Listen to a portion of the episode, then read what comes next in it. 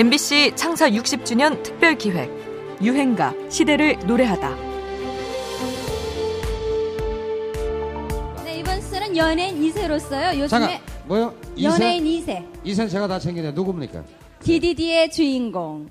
아 김혜림 양. 어머, 아세요? 네. 우리 김혜림 양은 왕년에 정말 여러분께 큰 박수를 받았던 네. 우리의 선배 가수이신 나혜심 씨의 따님이십니다. 그렇죠. 보시면 금방 여러분들이 아하하고 아실 정도예요. 네. 네, 오늘은 모녀를 다정하게 모시는 그런 순서를 한번 마련을 해봤습니다. 먼저 어머님부터 모시도록 하죠. 여러분들 박수 부탁해요.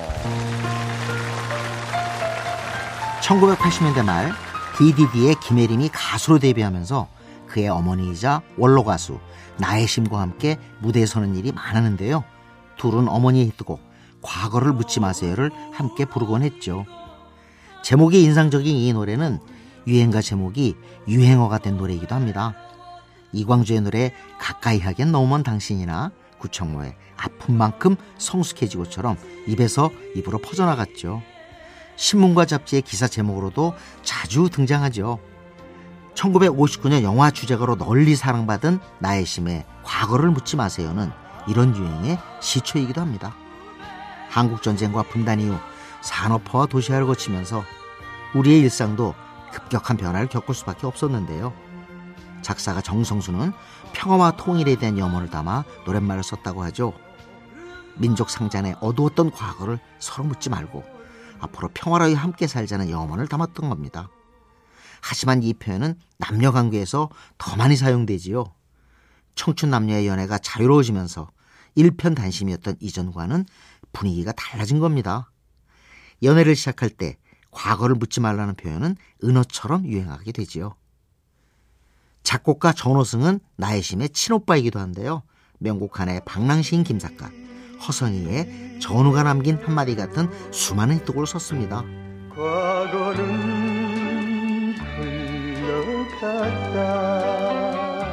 과거 시리즈라고 할 여운의 과거는 흘러갔다도 그가 쓴 곡이죠.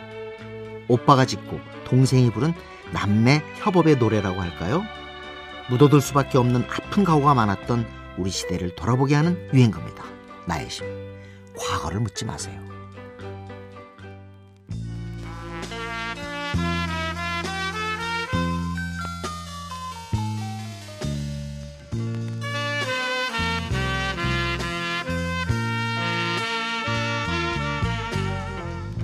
장벽은 무너지고 강물은 불려. 어둡고 괴로웠던 세월도 흘러. 끝없는 대지 위에 꽃이 피었네. 아,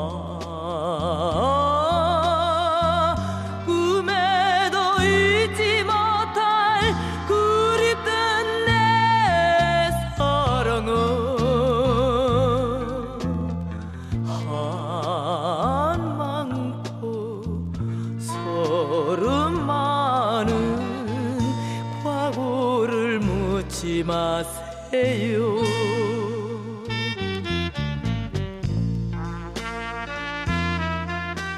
MBC 창사 60주년 특별 기획 유행가 시대를 노래하다. 지금까지 음악 평론가 임진모였습니다. 구름은 흘러가고 소름은 불려 애달픈 가